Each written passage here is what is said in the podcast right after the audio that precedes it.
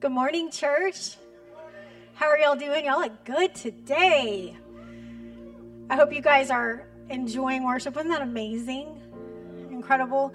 Um, so, I am so honored to um, speak this morning, but before um, I start, I just want to say if you guys haven't been here the past couple weeks, Pastor Trey has been teaching on gifts. And last week, he preached a sermon on witchcraft. Not what you think if you weren't here. If you weren't here, I cannot stress how badly you need to go back and listen to it. That sermon has been talked about in our house. I think maybe more than any other sermon. My kids would be like, Ooh, you remember when Pastor said that? That was really good too. And lots of the stuff was like, it was like, ouch after ouch after ooh. You know, it was but good. Like you went home convicted and challenged. And if you have not listened to it, go back. It'll be worth your time. I've already gone back and listened to it, and I was here. So y'all make sure that you go back and listen to it, and don't forget to be here next week. Is are you continuing the series? Oh. Okay, so we have a standalone next week, but you, you guys know it's Pastor Trey. It'll be amazing. All right.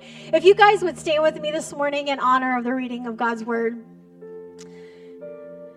Our text today is found in Exodus 25, 10 through 22. And it says, Have them make an ark of acacia wood, two and a half cubits long, a cubit and a half wide, and a cubit and a half high. Overlay it with pure gold, both inside and out, and make gold moldings around it. Cast four gold rings for it and fasten them to its four feet, with two rings on one side and two rings on the other. Then make poles of acacia wood and overlay them with gold.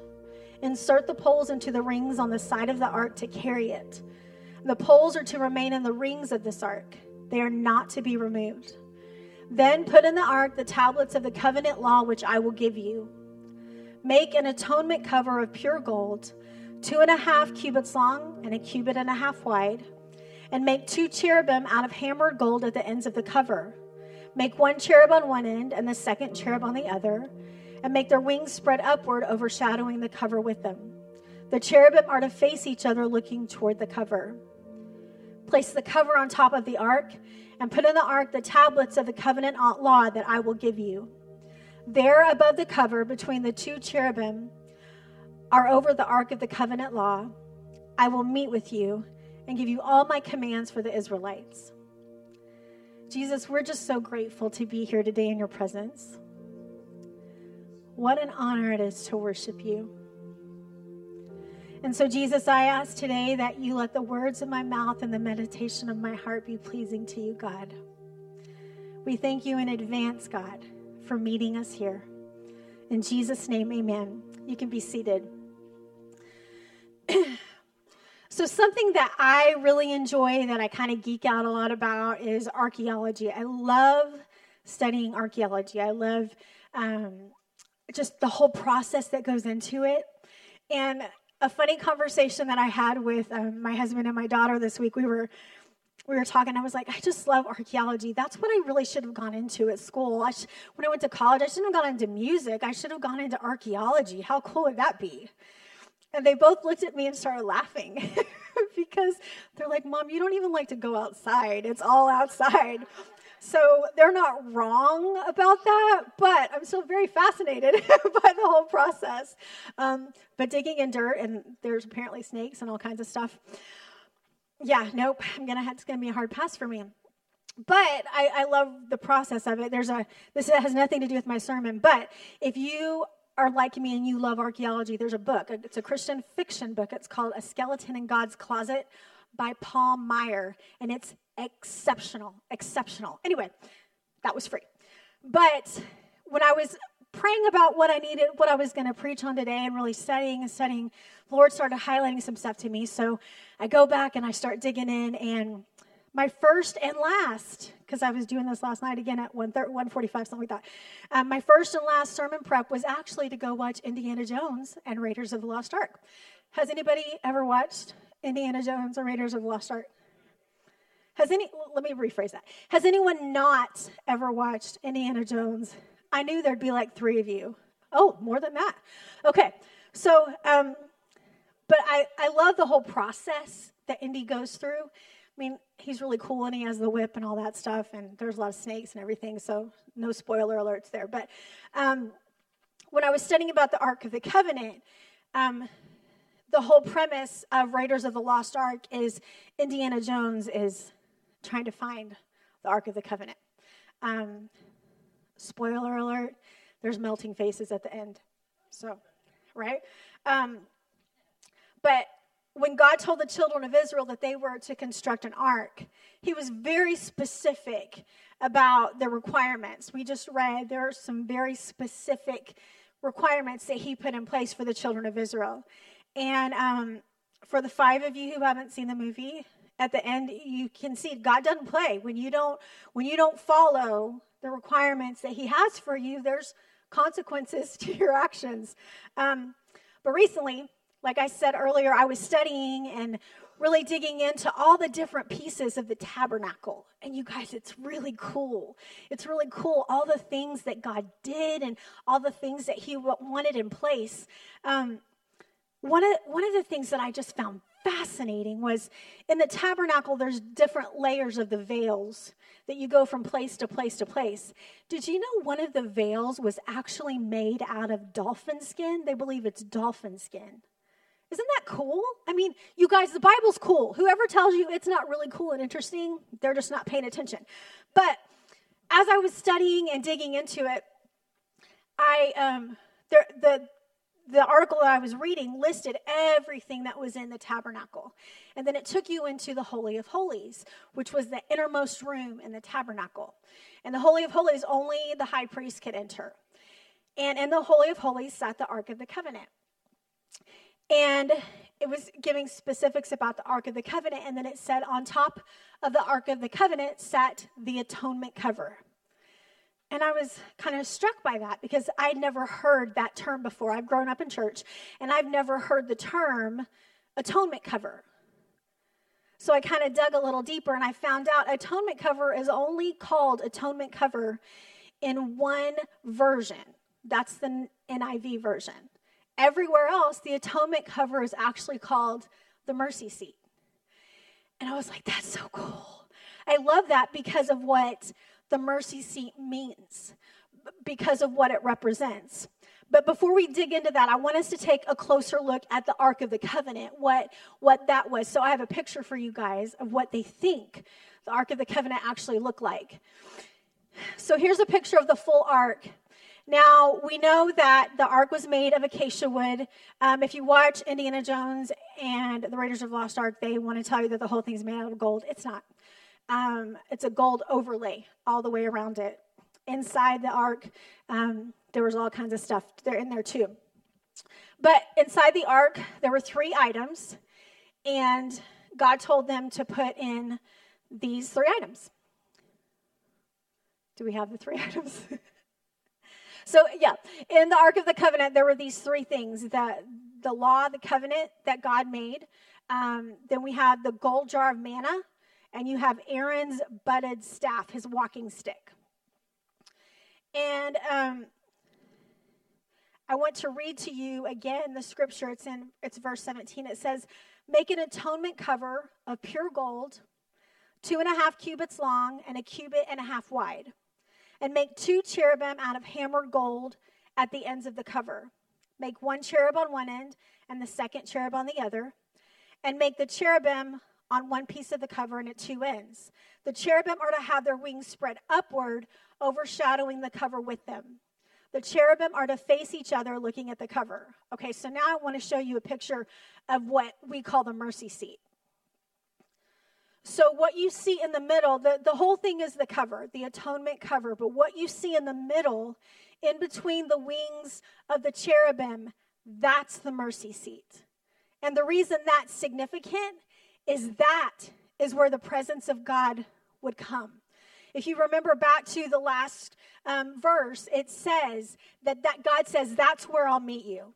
That's where I'll give you the laws at the mercy seat. And I just, I was really overwhelmed by thinking about, as I dug into it, what all this meant, how it applied to us. And the mercy seat as you as you look at it and you really dig deeper, it represents the presence of God as well as his glory. The very glory of God rested there in the middle of the wings of the angels. And so I, I, prayed and I was like, Lord, how does that apply to us today? How, how can we take what the mercy seat represented then and what it represents now? And the first thing that God really highlighted to me was the mercy seat covers. It literally covered, but it, it covers us as well. Back then, the mercy seat covered the Ten Commandments. Now, y'all, this is kind of a this has been kind of a point of debate in our house this week because I don't know if y'all know my husband, but he's like a walking Bible encyclopedia. And we were having this conversation because there's historians all over the map on this thing. But a lot of people believe, and I think this is correct based on scripture, that the Ark of the Covenant was actually created before the law had been given. That's significant because God knew there's, there needed to be a place for the law that would become the standard. It would become the standard for all laws for the world there's a copy of the Ten Commandments that actually hang in the Supreme Court of the United States of America, not because it's a religious institution, but because it is the standard for moral law. That's significant. That's significant that God said, before I ever give you the law, I'm going to I'm going to create a place for it to be protected. I'm going to be a place for it to be carried out. I'm going to create a place that it's safe and it's covered. And then so, are any of my JBQers in here? JBQ was a thing that we did a while back. Do any of my JBQ kids remember what covenant means? Covenant is a contract or agreement. Okay, 10 points, JBQ. So, anyhow, a covenant, God made this covenant with his people, and it was a promise. These laws were a promise between God and the children of Israel. Now, God knew because He knows us that there is no way we were going to be able to keep these commandments. He knew we would fall, He knew we would fail. And even then, He created a covering for it. Even then, knowing we would fall over and over again, He said, I'm going to protect it because this is the standard that we're going to hold ourselves to. This is the standard that someday you will see it can be done and it will be done. It's good stuff, you guys, to think that God would cover a law that we could never, ever fulfill. And then the second thing that was in there was the gold jar of manna. And for those of you that don't know the story, God provided manna every day to the children of Israel as they wandered in the, in the desert for 40 years. And every day, every morning, they would go out there, and God was very specific again gather just enough for what you need for today and I'm going to make sure you have everything you need for today. If they ever took more than what they needed, it would go bad. Because God said, You just take what you need for right now. It's going to be all about you trusting me to give it to you the next day, and the next day, and the next day. I love this story because, for so many reasons. But this gold jar of manna represented provision like we've never seen. Provision that God said, not only will I provide, but you're going to wake up every morning at some point expecting me to provide. Imagine what happens if we wake up in the morning and we know there's a need that needs to be met, but rather than even asking for it, we walk in the knowledge that it's already done. That is the covering. God said, put a gold jar of manna in that, in the in the Ark of the Covenant, so you can be reminded that I always provide. I've never not provided, and I'm not gonna start today.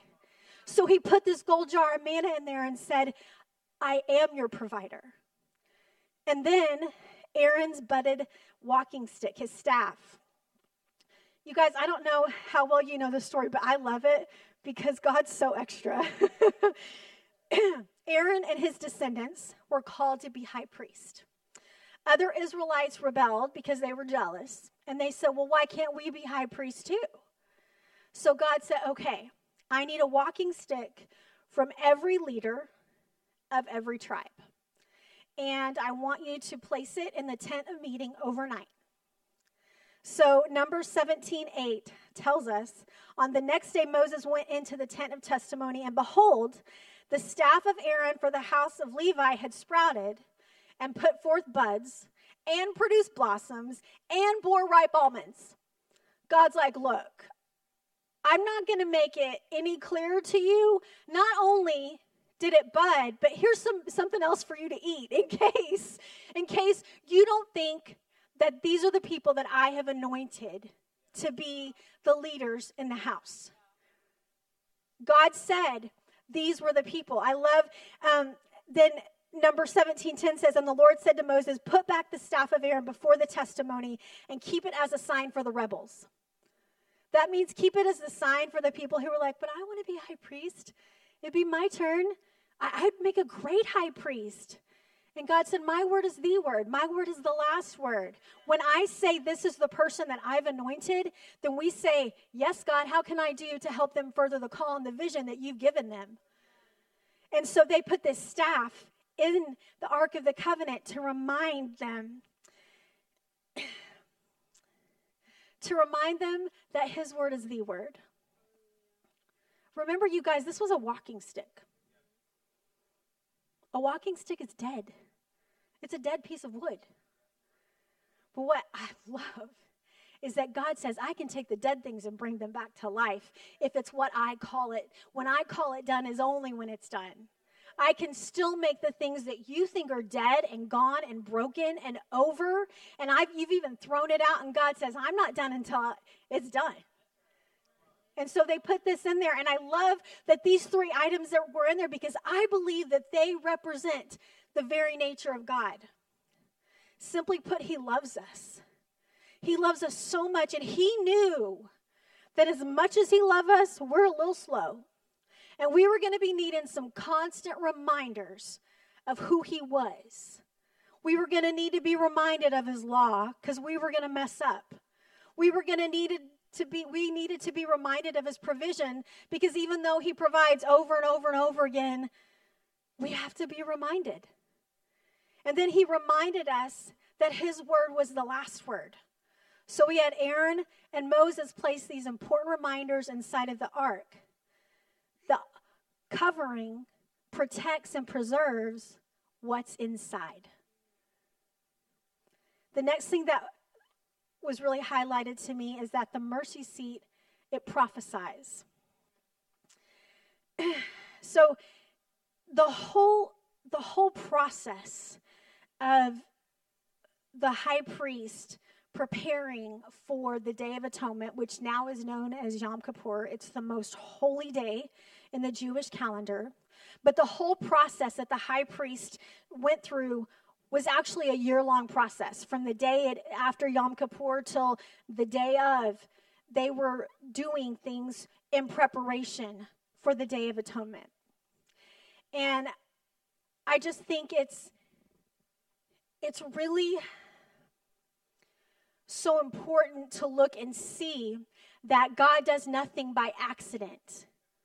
Everything he did was pointing towards something. Everything God asks of us has a purpose. He isn't doing it just for fun, just for grins and giggles, right? That's not who God is. His nature is always, always our good. And as he was preparing these things and as he was pointing the way to something that they didn't even know what it was, he was very specific with them. And so much of it had to do with teaching them to be obedient, teaching them that obedience was where they had to dwell and they had to live. And the Day of Atonement was a day that the high priest would make sacrifices to atone for all the sins of Israel. And y'all, they had some stuff going on. So I think the priest was probably pretty busy, right? And the the day that day was always also significant because it's the only day in their whole calendar that the whole nation is called to fast and to rest. And that's because God wanted them to reflect. It's a very solemn day. It's not a day of celebration, it's a solemn day. It's a day that they're looking back on the sins that they've done and sins that they've committed, and then they're to rest because these sins have now been paid for through the sacrifices made. If you read Leviticus 16, it gives a super detailed account. It's really stinking cool of what was required for this day, but especially the high priest. There were two sacrif- there were two goats that were used, and there was a, a dice um, that was rolled, and one was picked, and it, it's a whole. It's a really cool thing. You even that's where we get the term scapegoat. I just think it's really cool. Um, but all these before all these requirements were in place, only then was the high priest allowed to enter into the holy of holies. And the reason that that's so important is because had these things one after another, these requirements one after another, not been met, then the high priest could actually die. If he entered the Holy of Holies without all of these things being done correctly and in order, he would die. Because they couldn't stand in the presence of God. Even when the priest entered the Holy of Holies, he entered it three times. Even when he would enter at one time and he would just drop incense and leave again. But he had to drop incense because there had to be a veil of smoke. Even then he couldn't look straight on god's face. He couldn't look straight in to the presence of god because he hadn't been given access. And the priest would place the blood on the altar and only then only then would the presence of god be able to dwell there because sacrifice had to be made for God to enter a sinful world. As I was studying this, y'all, my spirit was just all over the place because here's the thing I know the story. I know the beginning of the story, but I know the end too. And I knew what the blood would do. I knew what was going to happen. I knew that every action that God was having the children of Israel t- take, thousands of years later, the Lamb would come and restore access that we had never had before. And that leads me to our last our last point that the mercy seat restores. The Bible tells us in Genesis that God walked and he talked with Adam and Eve. He was in perfect communion with them. There was no barrier, there were no requirements to spend time with him. He was just spending time with the people that he had created and he that was his desire. And then sin entered the world and God could no longer dwell in sin. And what I love was even though God could no longer dwell in sin, every move he made from that point forward was to restore the communion from the time in the Garden of Eden. All he wanted, all he ever needed, all he desired from us was communion. But he could not dwell where sin dwelled. Hebrews 9:11.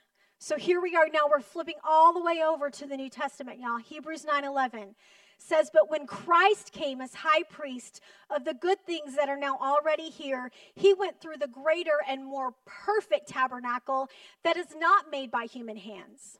That is to say, it is not part of this creation.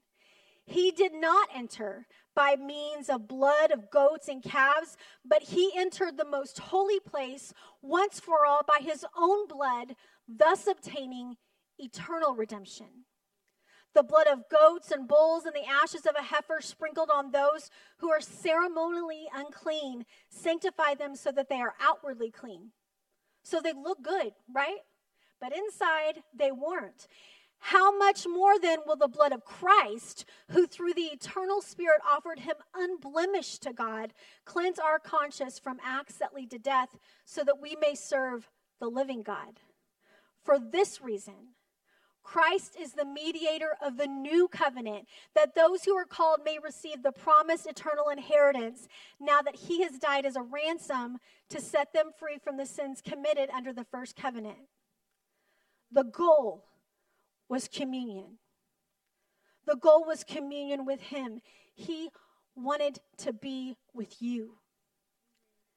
So Jesus became the sacrifice, forever giving us access to the throne. The requirements were no more. All the steps that they had to take to be there. When Jesus died on that cross and his blood was spilled, the veil was torn. That was it. Access had been forever granted to us. The mercy seat that we saw, the covering that we saw, the mercy seat, Jesus became our mercy seat. We no longer had to have a physical ark of the covenant because we had Jesus who acted as the covering over everything. He was the covering over the law, He was the covering over provision, He was the covering, reminding us that His word was the word. At the cross, God's mercy and judgment met just as they did on the mercy seat. There, God's judgment was placed on his son. And I just want you to take a minute and think about Jesus hanging on that cross. Every sin that you will ever commit, that you have ever committed, it sat on his shoulders. But y'all, I don't believe it was just our sins. I believe it was every disappointment, every sickness, every disease, every broken marriage, every time we would need provision. He took it all on him. And you know why? Because he saw your face. He saw your face and he said, You are infinitely worth it. And my whole goal has been communion with you. And I will hang on a cross a thousand and one times if I have to to restore communion with you. But because he was Jesus Christ, the Son of God, it only took once. It just took once for his blood to come and change everything.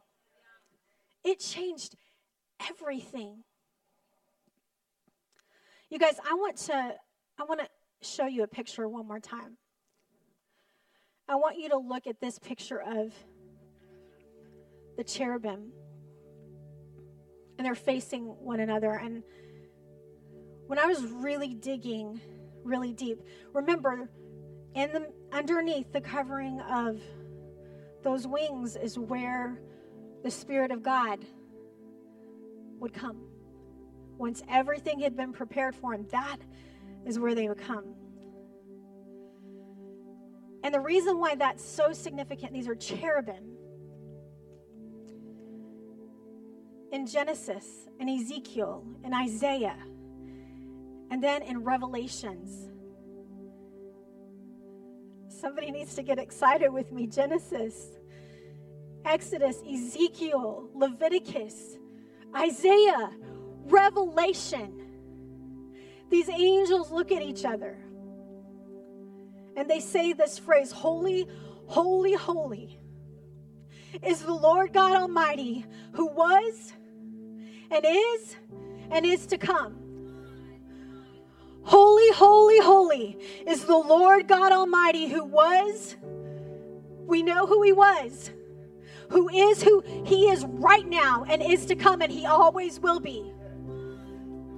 Holy, holy, holy is the Lord God Almighty, who was and is and is to come. It is no coincidence that those cherubim sat on that mercy seat and over and over said to each other, Holy, holy, holy is the Lord God Almighty, who was and is and is to come. Because God abides in the praises of his people. Holy, holy, holy is the Lord God Almighty, who was and is and is to come. Lexi, come here. I want to give you an example of what this looks like. Holy, holy, holy is the Lord God Almighty, who was and is and is to come.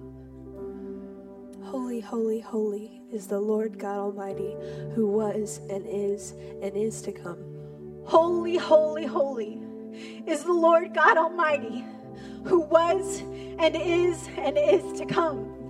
Holy, holy, holy is the Lord God Almighty, who was and is and is to come. Holy, holy, holy is the Lord God Almighty, who was and is and is to come. Holy, holy, holy is the Lord God Almighty, who was and is and is to come. Somebody needs to get this in your spirit this Holy, morning. holy, holy, holy, holy is is the the Lord Lord, God God Almighty, Almighty, who who was was and is and is to come. Holy, holy, holy is the Lord God Almighty, who was and is and is to come. Who was and is and is to come. There are many times in our lives, you guys, where we're desperate, desperate to feel God move. We're desperate to feel the move of the Spirit. We're desperate to be in God's presence. It's as simple as holy, holy, holy is the Lord God Almighty who was and is and is to come. He abides in the presence and the praises of his people. You want to spend some time with Jesus? It's holy, holy, holy is the Lord God Almighty who was and is and is to come. There is no place you can go. There is no situation that you're walking through. That holy, holy, holy is the Lord God Almighty who was and is and is to come. Isn't bigger. That is what dwells on the mercy seat, and that's what dwells here today. Holy, holy, holy is the Lord God Almighty who was and is and is to come. Let's sing this song together.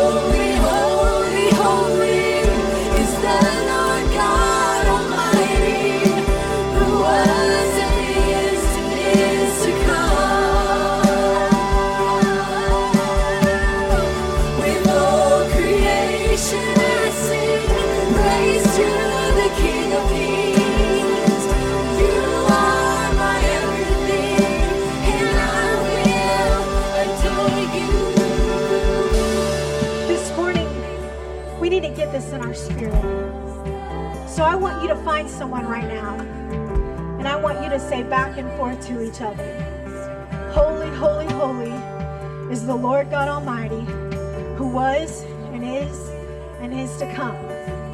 Okay, go ahead, find your person.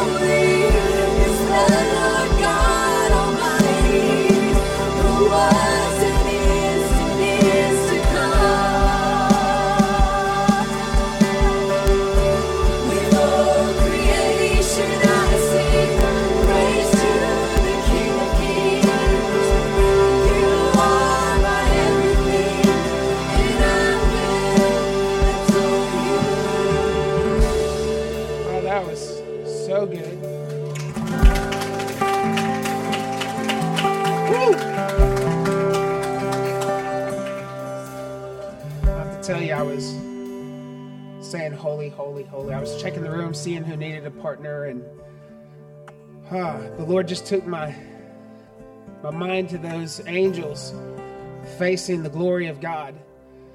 And I felt like Holy Spirit said, You know what, Trey? You know what the problem is these days? And I'm like, I don't know, Lord. What is the problem these days? Too many people are gathering the angels to look at the need rather than glory. We're all looking at the tomb of Lazarus rather than looking at the dusty road of the one coming down to bring the rescue. The thing that you look at always enlarges in your life. The thing that you put focus on always gets bigger. So I just want to encourage you guys, Dana, great, great word today. I want to encourage you guys this week, and let's sing this again. Let's intentionally, you know, when the priest went to stand before the glory of God, they had to actually leave the problems outside the tent. And so rather than us kneeling down saying, But God, here's the issue. Here's the issue. It's so big, and you're big, and you can fix it, and you can do this, and you can do that. Let's just, you can worry about all of that when you get home. Let's just look at the glory of God right now. Can we do that? Let's sing it again. Put your focus and your attention only on the glory of God this morning. To come.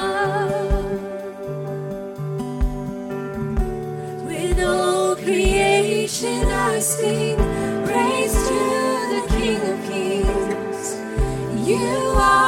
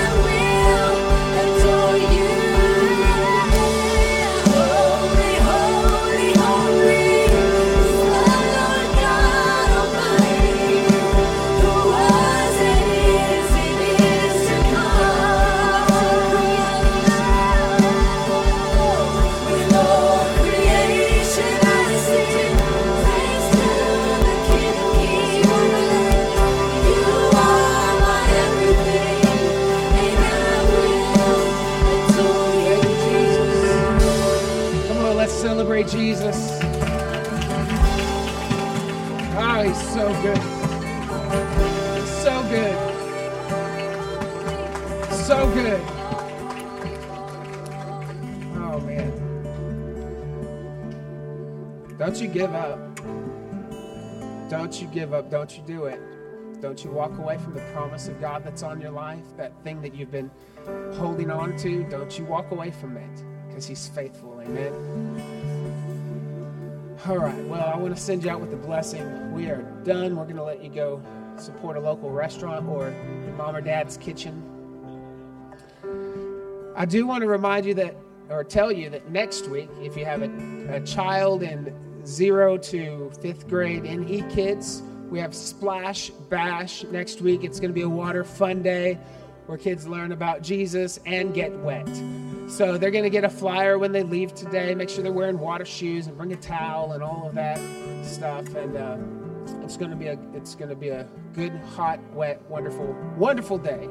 All right. I just bless you in the name of Jesus. I bless your spirit to lead your soul and your body to walk into all that God has for you, to trust Him more and more, to understand His goodness, His provision, His atonement, and the freedom that you have in Christ. In Jesus' name, I pray.